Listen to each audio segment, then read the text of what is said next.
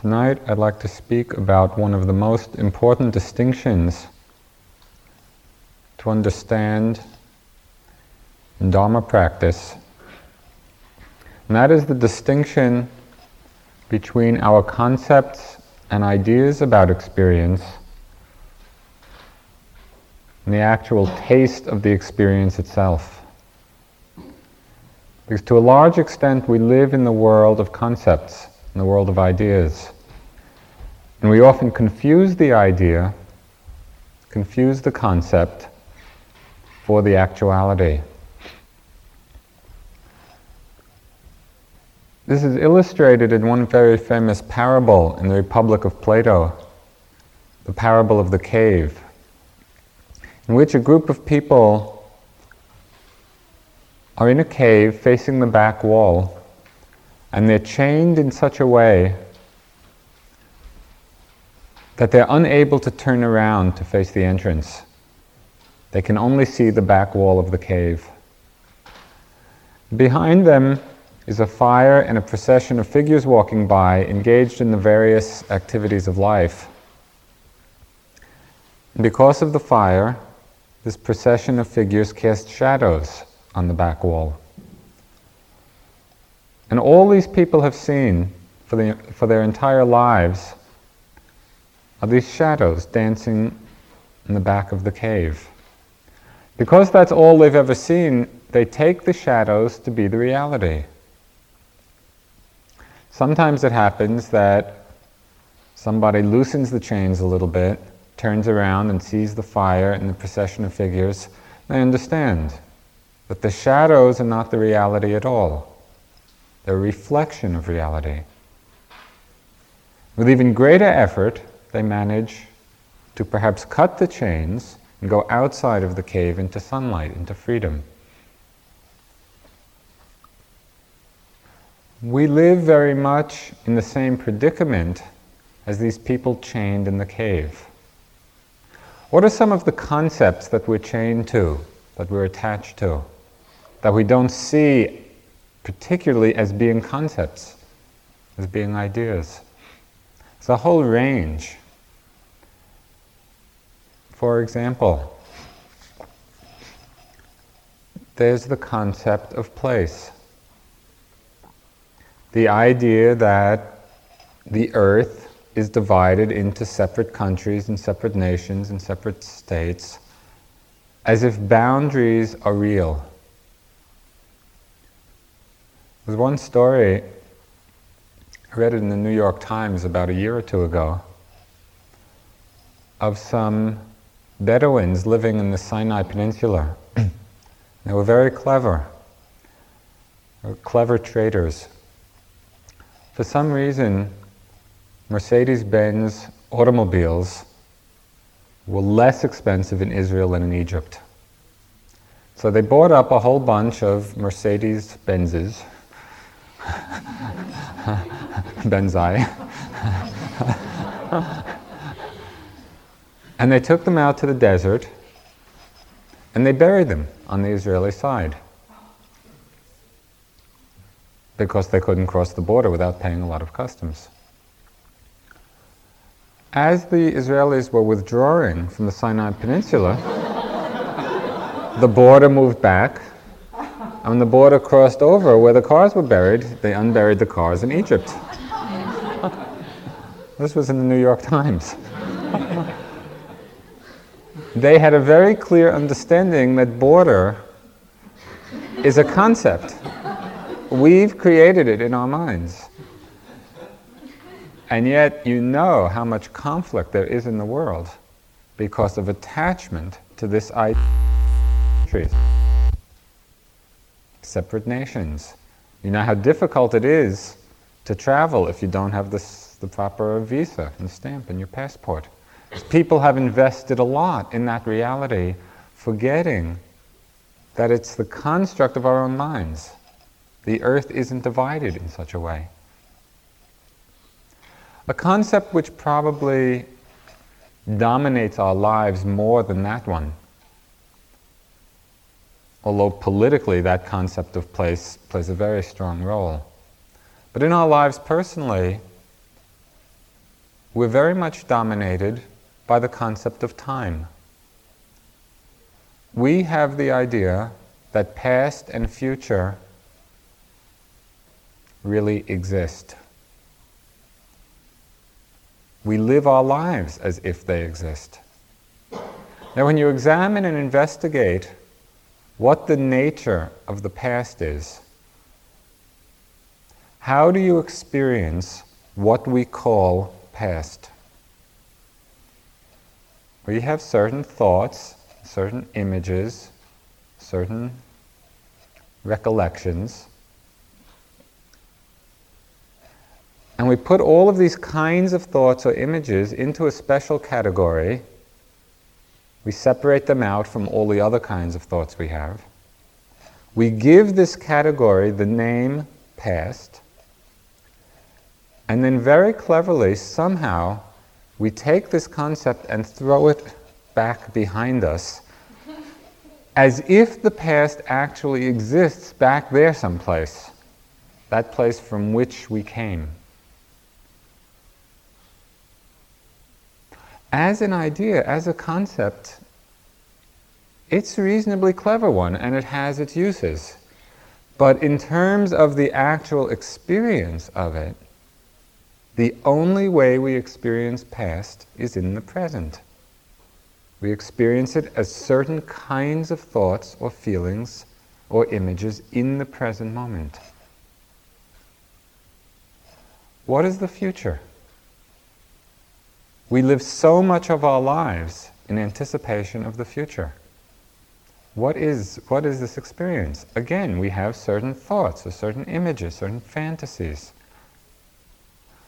We pull them out from all the others, we give them a name, we categorize it future, and then that same mental gymnastics of throwing it out ahead of us as if the future as a reality is out there waiting for us.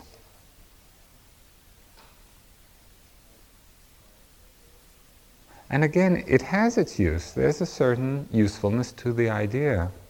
But what is the idea pointing to except a certain experience that we have right now in the present moment. Past and future exist now. They don't exist as realities outside the present moment.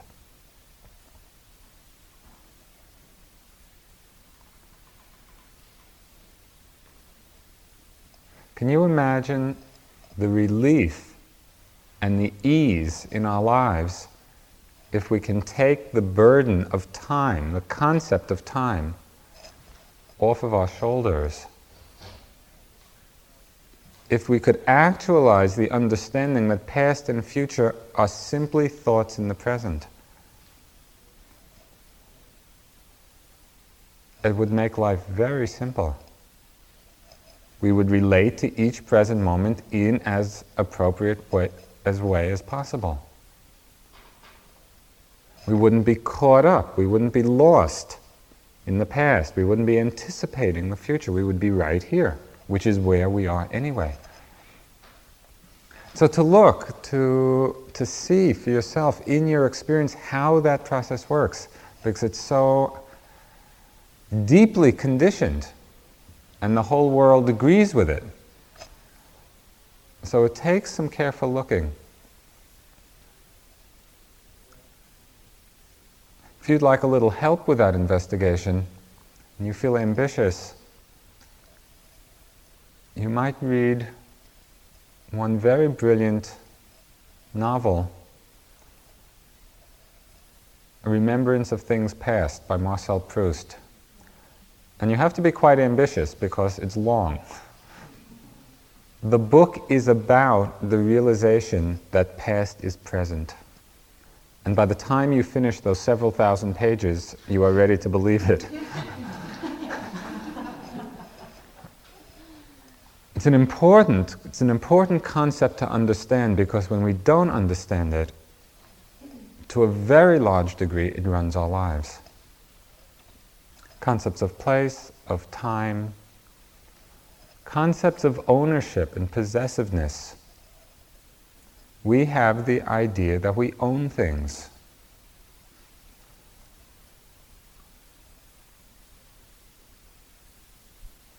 What does it mean to own something? Now, I own a piece of land. We can stand on it, we can build on it, we can dig in it. But what does it actually mean to own it?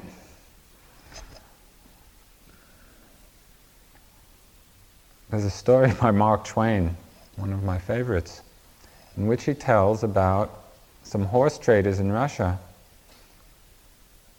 and there's the stories about the villagers and the trading back and forth, but the whole story is told from the horse's point of view. And the horses never had a single moment's thought that they were owned by anybody. They were in relationship to various other horses and human beings, and some were kind and some were cruel, but the concept of ownership never arose. We've created, we've made We've made up that idea.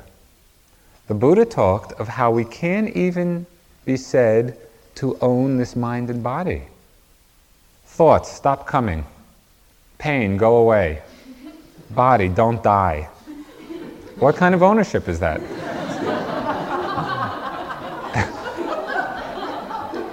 if, we, if we don't even own this, how can we be said to own anything outside of that? Again, it's a concept, it's an idea which we've created that has its uses. I'm not suggesting that we throw it out. But it's to remember that it's only a concept. And so we don't get attached, so attached to it. We use it when it's appropriate, and when it's not appropriate, which is most of the time, we let go of it. We don't dwell in that made up reality. Concepts of place, of time, of ownership.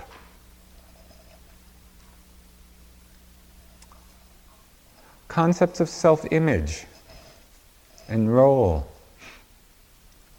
We've all created images of ourselves, of who we think we are.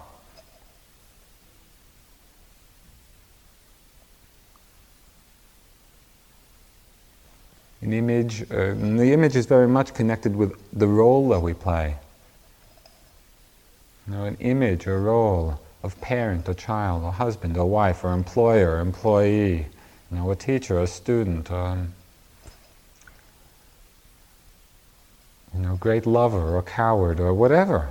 And we've created this image, this role, and it's like pouring ourselves into a mold. And then we wonder why we feel constricted. Because we're confining ourselves within the image, within the role that we've constructed story or two illustrating this.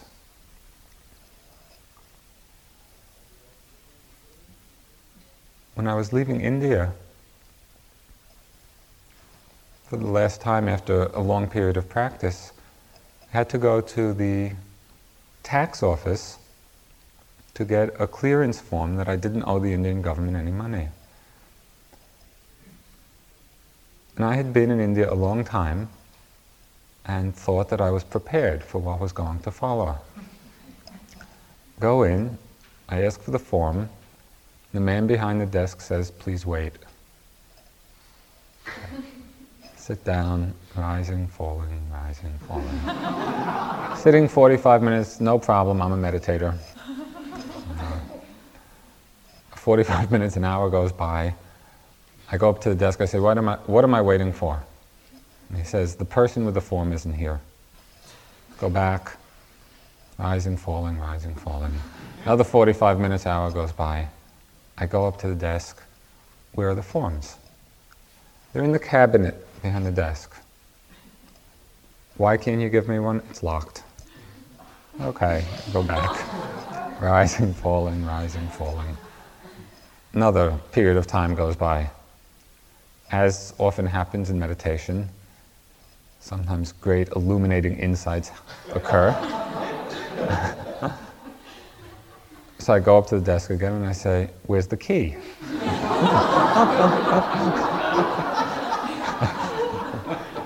and he says, In the desk. So I look at him. So, well, why don't you take the key, open the cabinet, and give me the form? And he looks at me totally straight and he says, It's not my job.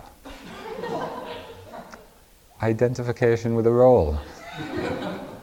That's a very extreme case, but we all do it. You know, we've all created an image of ourselves and we identify with that image and then we're trapped by it. One more story.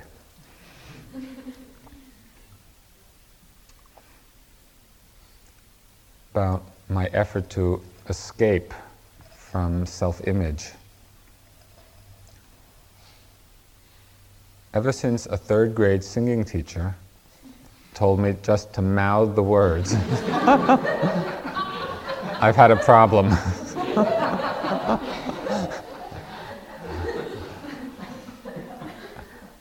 and so my great creative urges were stifled all those years and reinforced. Finally, a few years ago, I was teaching at Naropa in Boulder, and they had a course listed in the catalog, The Natural Voice. I thought, great, this is a new age Buddhist singing class. Just what I want. So I sign up, and even in the signing up, I was getting a little nervous, but I went and did it. I wanted to break out of this self image or inhibition. So I go to the class, and the first few days, fine. We do a lot of group singing and exercise, and I was having a great time. A couple of weeks into the class, we had a guest teacher come in, and she taught Balkan folk singing. She had us, there were about 40 of us, she had us uh, line up in a circle. and she would sing one note, and then one by one we had to sing it back to her. I knew that I was in big trouble.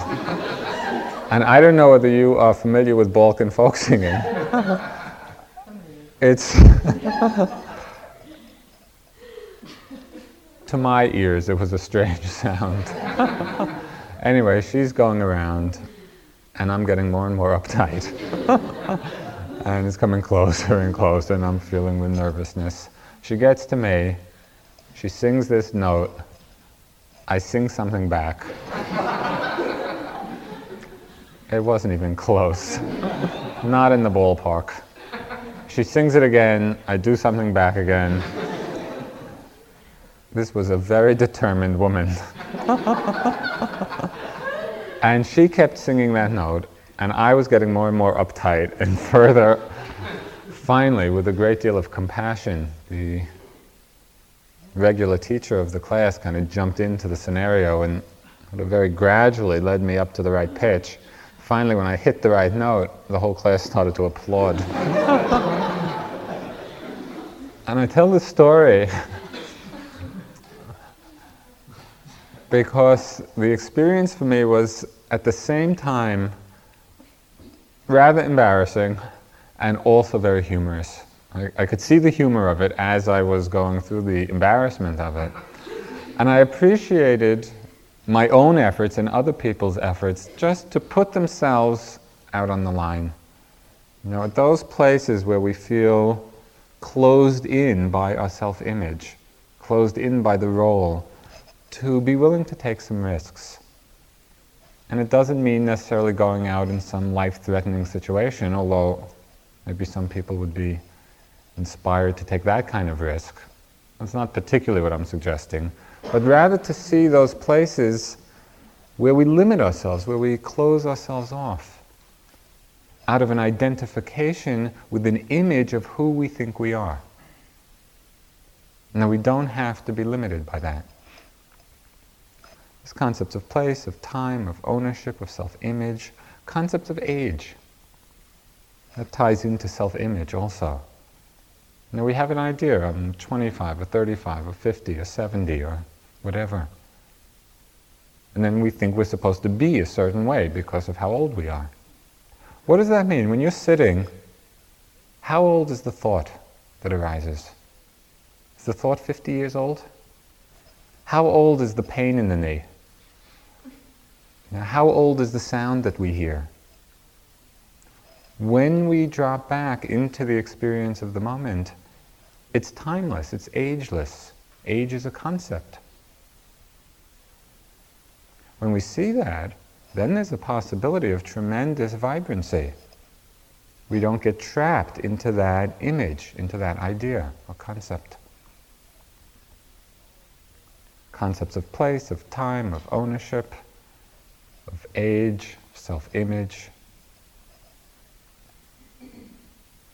The deepest concept, the one that is the most deeply conditioned in our lives, the one around which our lives revolve, is the concept of self. There's this idea that somewhere in here is me.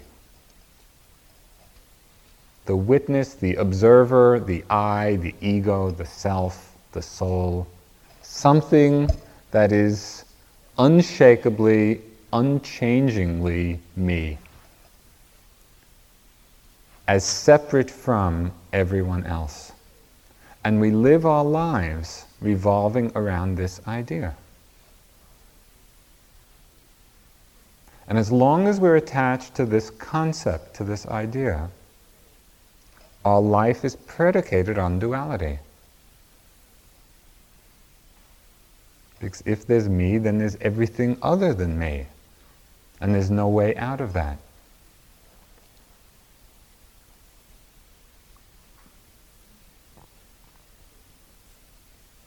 Kalu Rinpoche is a famous, very old Tibetan meditation master. One of his teachings, he said, We live in illusion and the appearance of things. We live in illusion and the appearance of things. There is a reality, and we are that reality. When we understand this, we see that we are nothing. And being nothing, we are everything. That is all. We live in illusion in the appearance of things. We live in the world of concepts, of ideas. There is a reality, and we are that reality. When we understand this, we see that we are nothing. Being nothing, we are everything. That is all.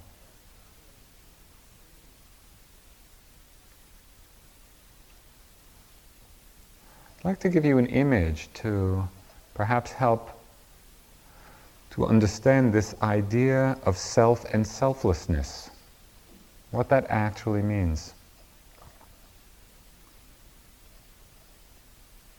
Is there anybody who isn't familiar with the constellation, the Big Dipper? You will know, you will know what the Big Dipper looks like up in the sky. So you go out at night and you look up at the sky you see that constellation of stars, the Big Dipper.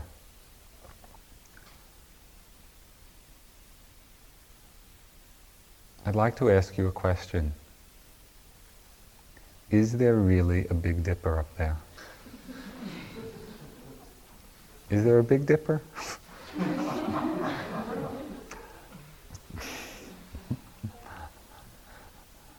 There's no Big Dipper there's certain stars in a certain pattern, and we call the pattern Big Dipper. As an experiment tonight, try going out, if you can see the Big Dipper from here this evening, try going out and looking up at the sky and not seeing the Big Dipper. it's very difficult it's very difficult not to separate out that group of stars and make it into some entity because we've been so conditioned to see it as the Big Dipper. It's our concept which separates those stars out from all the other stars in the sky. We've separated out that constellation. If we do that with the Big Dipper, you can imagine how difficult it is not to separate out this constellation of experience. What is this self? It's a constellation of elements. of material elements, of mind elements. It's a constellation, it's a pattern, constantly changing certain experiences, but there's no Joseph, there's no self, there's no you, there's no me. Just like there's no Big Dipper. Big Dipper is a convenience. Joseph is a convenience for describing a pattern. And the pattern is not in reality separated out from everything else. It's totally in interdependent. So just when we take the concept of Big Dipper away, and those stars become part of the whole, in the same way, when we can truly, deeply understand that Joseph or self or I is a concept, then that separation of self and other also falls away, becomes part of the unity. What are the elements of this constellation that we call self? The Buddha gave a very clear description of the constellation that we call being, that we call I. And when we understand the different elements, the different stars of the constellation, we can begin to see that the constellation is simply a pattern, that the self is a pattern of changing elements. One group of elements, and in the Buddhist psychology they're called the ultimate realities as opposed to the concepts or ideas we have of things. One of these groups of elements are the material, physical elements.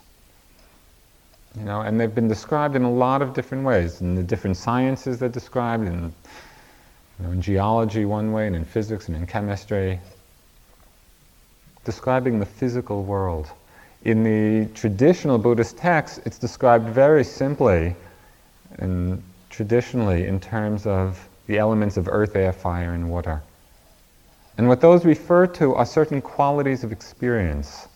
Earth being the experience of hardness, know, extension, heaviness, stiffness. Fire being heat or cold. Air being movement. Water being cohesion. And dependent upon these primary four elements come color and odor and taste, some, some secondary qualities. Okay, so you go outside and somebody asks you, What do you see? Say, Oh, I see a tree, I see the grass, I see the sky, I see men, I see women. We don't see those things at all. We do not see tree or sky or grass or men or women. What the eye sees is color and form and light and shadow. And very quickly after that moment of seeing, we put a concept on, we put a word on it, tree. And we, we do it so automatically and it's so deeply conditioned that we think we actually see tree. What do you see? A hand. How many of you cannot see hand? It's like not seeing Big Dipper. It's so, it's so conditioned in our mind to see the word. What we see is color and form. And immediately the word, the concept is put on.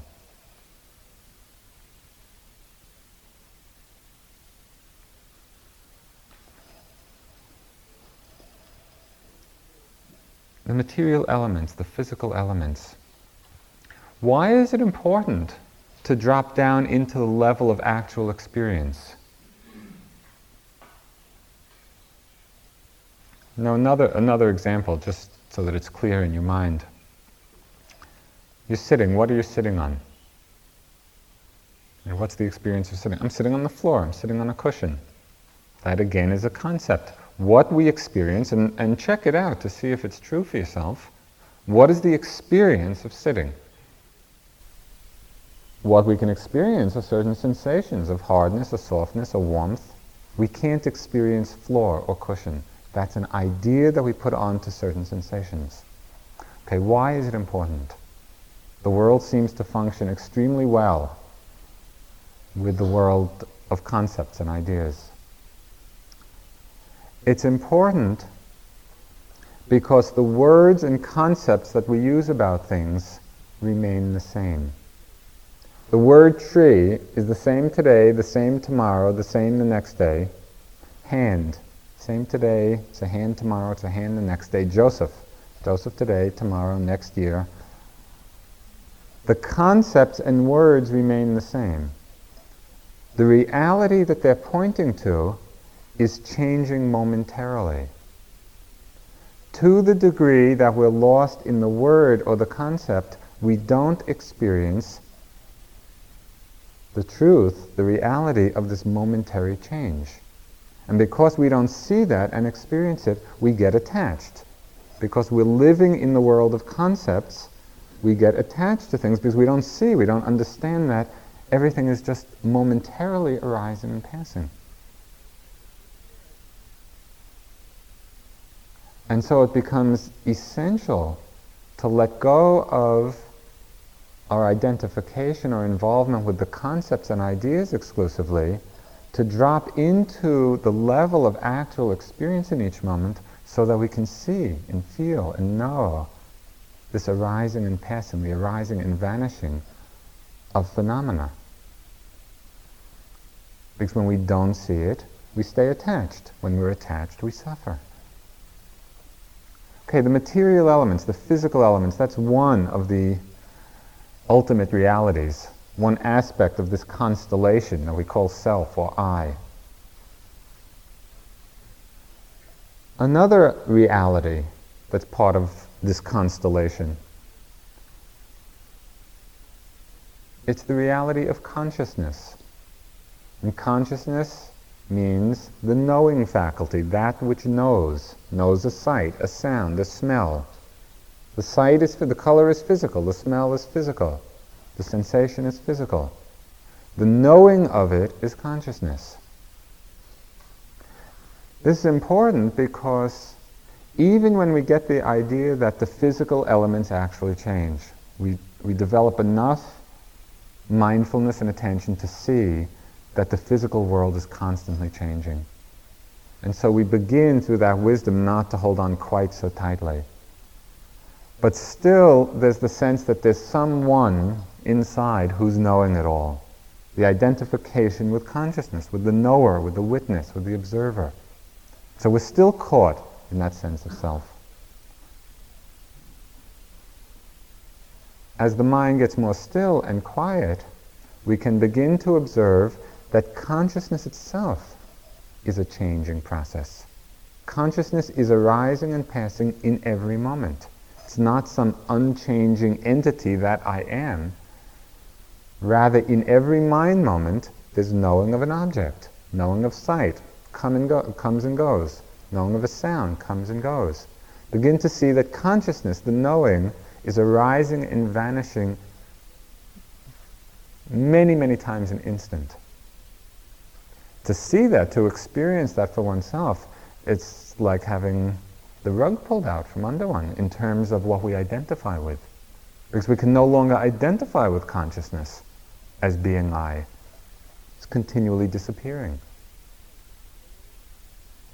The third group of elements of this constellation, there's the physical elements, consciousness. The third group it's a very interesting group because it very much conditions how we live and relate in the world. This group is called mental factors or mental qualities. And these are qualities of mind which arise in different combinations in each moment of consciousness. As an example, there's a moment of seeing. That is, there's color hitting the eye and the knowing of it. And along, in that, along with that moment of consciousness of seeing may come, for example, greed. Greed is a mental factor. It has the nature to stick, sticking to the object. Greed is not I, and it's not self, and it's not mine. It's a factor of mind arising in a particular moment, functioning in its own way to stick, passing away. Anger another mental factor, has the nature to condemn. Not I, not mine, not self. There's no one who is angry. Rather, in a particular moment of consciousness, we hear something, it's unpleasant, we get angry. There's no one getting angry. In the moment of hearing, because it's unpleasant, if we're not mindful, anger arises. It has the function to strike against. Greed, hatred, delusion, all mental factors. Generosity, love, wisdom are all factors of mind. Generosity has the nature of giving. Love has the nature of goodwill, openness. Wisdom has the nature of illumination, this, the seeing of what's happening. There is no one who is generous, and no one who is loving, and no one who is wise. Simply factors of mind arising and vanishing in these different combinations. So then people ask, well, what am I doing here?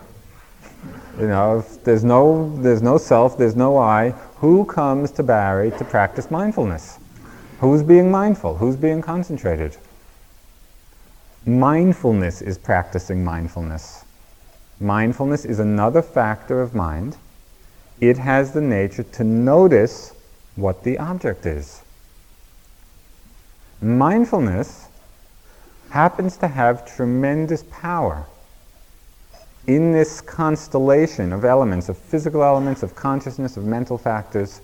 Mindfulness is an exceedingly powerful force. Why? Because mindfulness, as a factor of mind, cannot coexist with any of the unwholesome factors. When mindfulness is present, greed, hatred, and delusion are not present. And so, in every moment of mindfulness, the mind is being purified of those unwholesome factors which cause suffering. But there's no one being mindful, it doesn't belong to anybody. Rather, it's an impersonal factor which arises in certain moments and also passes away, as you may have noticed. the more it's practiced, the stronger it gets, the more continuously it keeps arising. So, if what we are then is this constellation, you could think of this as a constellation of physical elements, of consciousness, of mental factors. Where does the idea of self come from? It's so deep. You go up to anybody on the street. Do you exist? Sure. Right? Is there a self? Sure. Where does the idea come from? Why is it so deeply conditioned? As you look and you investigate and you see the nature of this concept, where the concept of self, where it arises from, you begin to see that it arises from the workings of another mental factor. And this mental factor is called wrong view. And it's the view of mind which identifies with either the object, the sensation, the thought, the sound, or the knowing. My anger, my pain, my thought. I'm hearing, I'm seeing. That addition of the I and mine is extra to the experience. When a thought arises in the mind, the thought is thinking itself. It does not belong to anybody. It doesn't refer back to anybody. The thought is the thinker. But when we don't pay attention, thoughts come and there's an immediate identification I'm thinking, my thought. Or an emotion comes, I'm angry or I'm happy. Instead of seeing the suchness of it, things just as they are. A thought, is thinking. Anger is angering. When mindfulness is present, wrong view is not present. And so, in every moment of mindfulness, again, this concept of self that comes from identification with things is falling away, is weakening.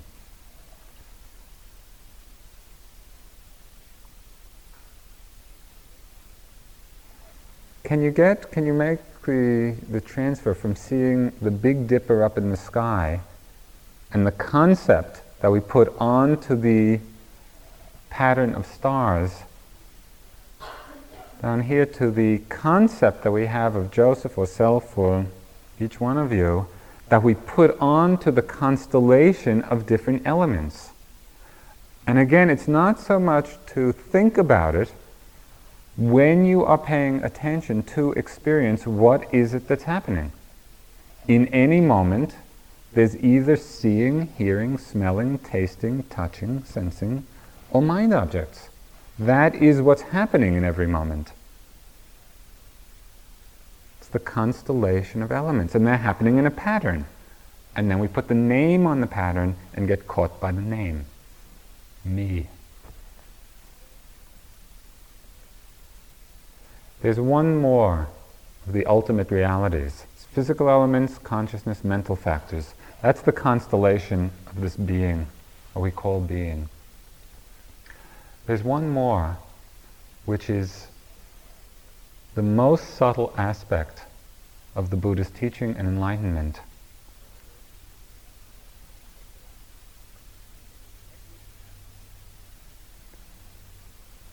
And it's the experience of this last one that makes possible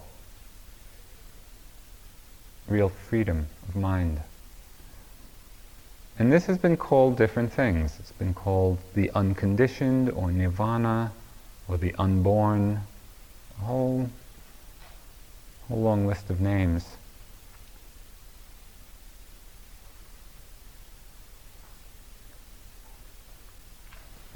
Let's play with another image for a moment.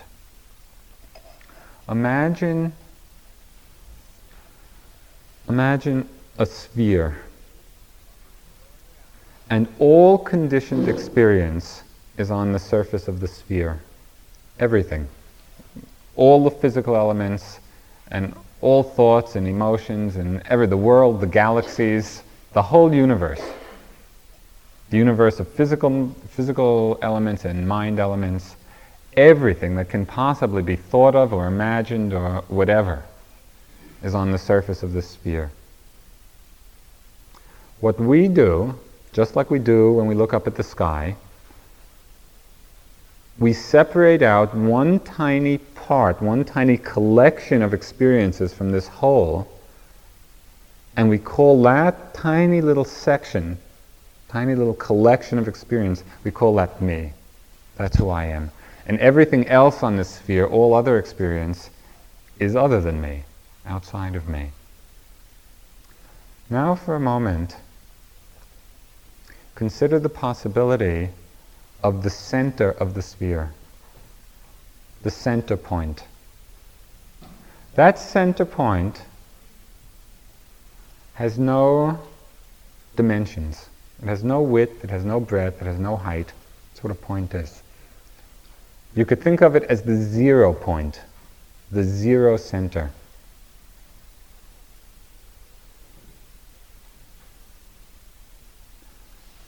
When the mind attains a perfect balance, that is, no reaching out, no pushing away, not even to the slightest, a perfect, a perfect equipoise, equilibrium. When the mind attains that perfect balance, comes the possibility of the mind opening to the zero center. It's the mind going beyond mind. From that perspective, from the perspective of the zero center, it becomes very clear that we are not one little collection of things on the surface. From that zero center, the unity of all experience is obvious. There is a reality, we are that reality. When we understand this, we see that we are nothing. Being nothing, we are everything. When we no longer identify with any one part of experience, and that means giving it all up, not reserving one little part. When we don't identify with anything, not with consciousness, not with thoughts, not with mental factors, not with physical elements, when we come to that zero center, when we understand this, we see we are nothing. And being nothing, we are everything. That's where the practice is going. I know from hour to hour you may wonder where it's going. That's why it's important to understand that we're not about creating another kind of experience. Because that's still within the realm of conditioned phenomena which we identify with. It doesn't matter. You know, we have this sense of everything referring back to, to me, to self, like this. You know, two hands coming in a V. Mostly, what people want to do is make this very wide, you know, cosmic, you know, you know just everything, big me. That's not what we're doing. What we're doing in the practice is to go from this to that. Instead of referring all experience back to self, beginning to see every experience just as it is. To see thought as thought, and sound as sound, and sight as sight. That's what creates the balance of mind out of which the opening to the unconditioned can happen. And it's from that seeing, from that understanding, that our view of this constellation of the world is radically transformed.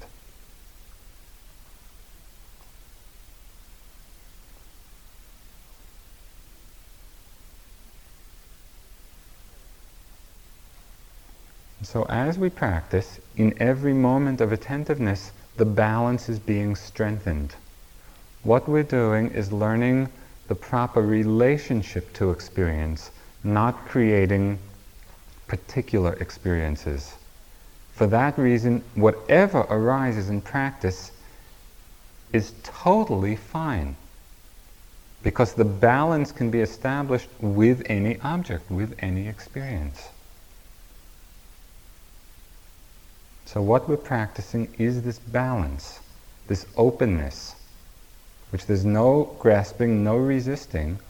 Out of the balance comes illumination.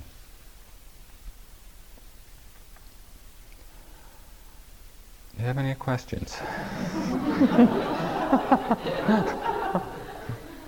yes. What is it about the nature of mindfulness that automatically um, gets rid of delusion, greed, Well, it, it's defined as that quality of mind, of noticing, in which there's no grasping, there's no condemning, there's no identifying. It's that quality of bare attention. When the mind is like a mirror, does a mirror, is a mirror greedy with what comes in front of it?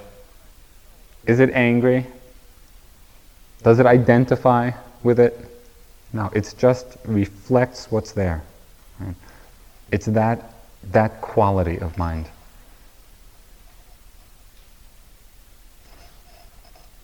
Yes? Yeah. Uh, I have a couple of questions that are forming. Uh, one is when we're talking about the zero point, different traditions attribute in a sort of metaphorical way certain qualities to that realization that one might call, uh, although wouldn't, in your terminology, it's not being called consciousness, but in some sense, that is attributed to this realization. Is, is there anything, I mean, one, you know, use language like one sees or one knows. At that right. point, can you talk about a wider experience of consciousness? The, the description of that experience is extremely difficult because it is beyond consciousness. It's when the mind opens. which is why in, in traditional Buddhist texts, it's described as the unborn, the unformed, the uncreated, the unconditioned.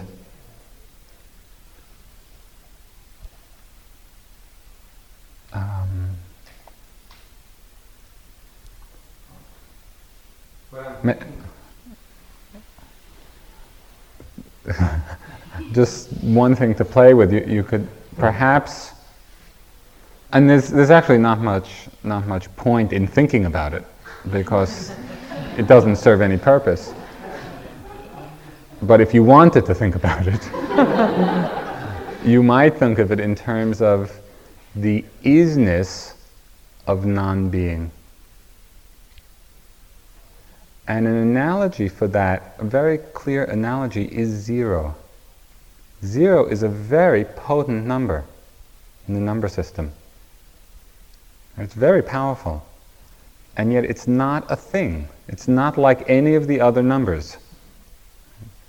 And everything times zero becomes zero. But I would, you could think and discuss and collect a lot of opinions about this. I would really suggest that for all of us, we practice and open to it. Could I just ask the second question? Okay. Um, there's a description of anger and the mental states and so on as just arising. And then I'd like you to bridge that perception of the way things work with another perception that I'm very familiar with, which is that we are, at some level, wholly responsible for creating mental state. Right. That seems to work too, and I was wondering if you could connect those understandings. To say that different mental states or thoughts just arise is not quite accurate. They arise, everything arises because of certain conditions. Everything has conditions behind it.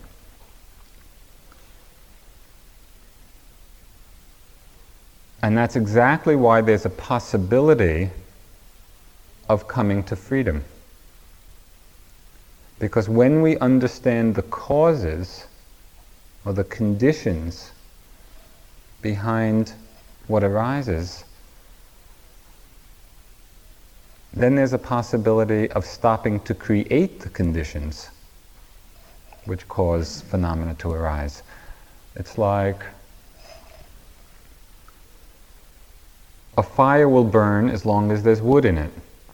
And as long as we keep fueling the wood into the fire, the fire continues to burn. When we stop fueling, putting the wood in, when we stop creating the conditions, the fire goes out. The Buddha talked of how desire and ignorance are the fuel for conditioned existence. It's what keeps the mind from opening to the unconditioned. When we see that, so then the practice arises of not fueling or not supporting desire and ignorance, which is what happens in every moment of attention, of mindfulness.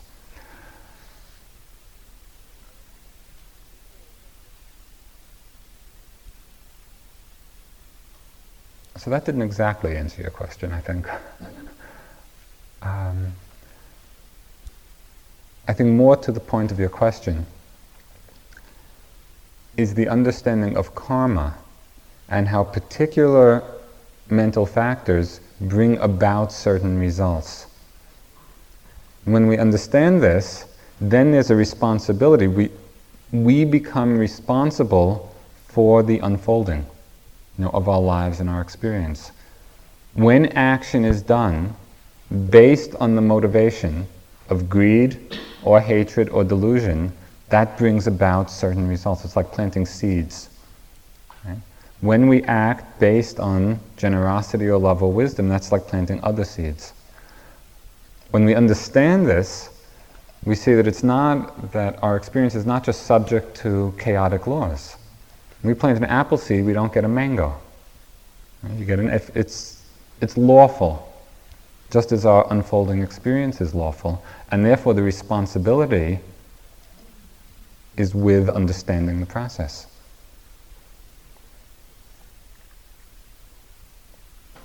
So oh, I hope that helps a little.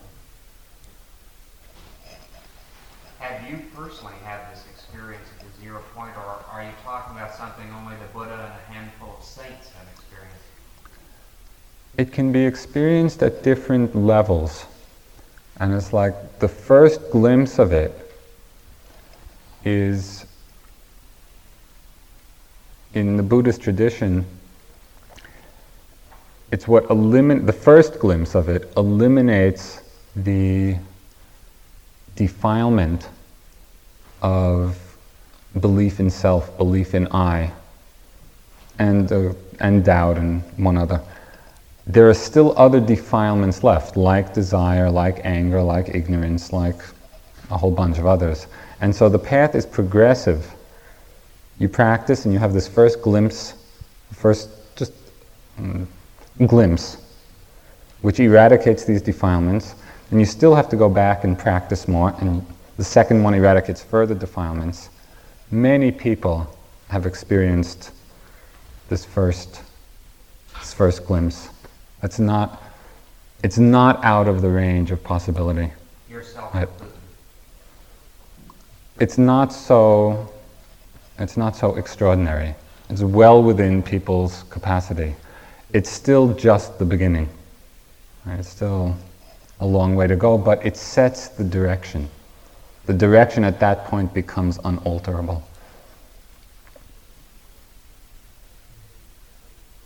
And so it's really to know that what we're doing on the profoundest levels is absolutely possible. You know, it's not just for you know people living in the caves or something.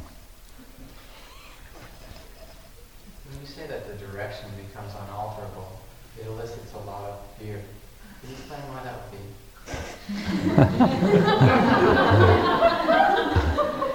I think it's probably the factors of desire which get afraid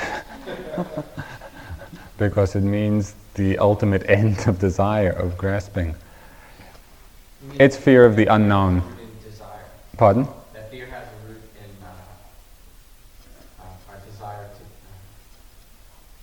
Uh, it, it, it, it seems to have a root in the desire to be free from this end of the fence. You know, from this. Um, um, I'm afraid some, well, personal freedom. Right. Right. But um, that's but that personal. That's like the Big Dipper saying it's afraid of losing its Big Dippership. There never was a Big Dipper. See that? It, I understand, and it's true. We are. There is fear of losing this sense of self because we don't see that there never was a self to begin with. It's an idea in our minds, and until we see that, there is a fear. It's a fear that we're going to be giving something up. But, but when we drop into the experience of things, we see that it never was. Uh, yeah, well, if that's all that happened, that wouldn't elicit fear. But then you say that it keeps going, and that if if um, there's really no concept of self, parinirvana, there's no there's nothing. It's gone. So it seems to be that it's my uh, concept of myself that keeps me alive. True.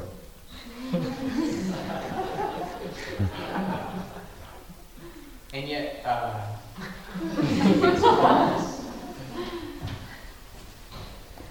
You know, I hesitate to to talk to parinibbana, which is the word that he used, is the word which describes what happens at the death of a fully enlightened being.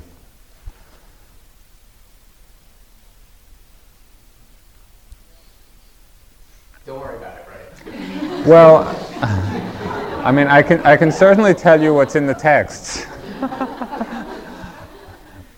but, you know, from my point of view and from yours, I think that, let's see.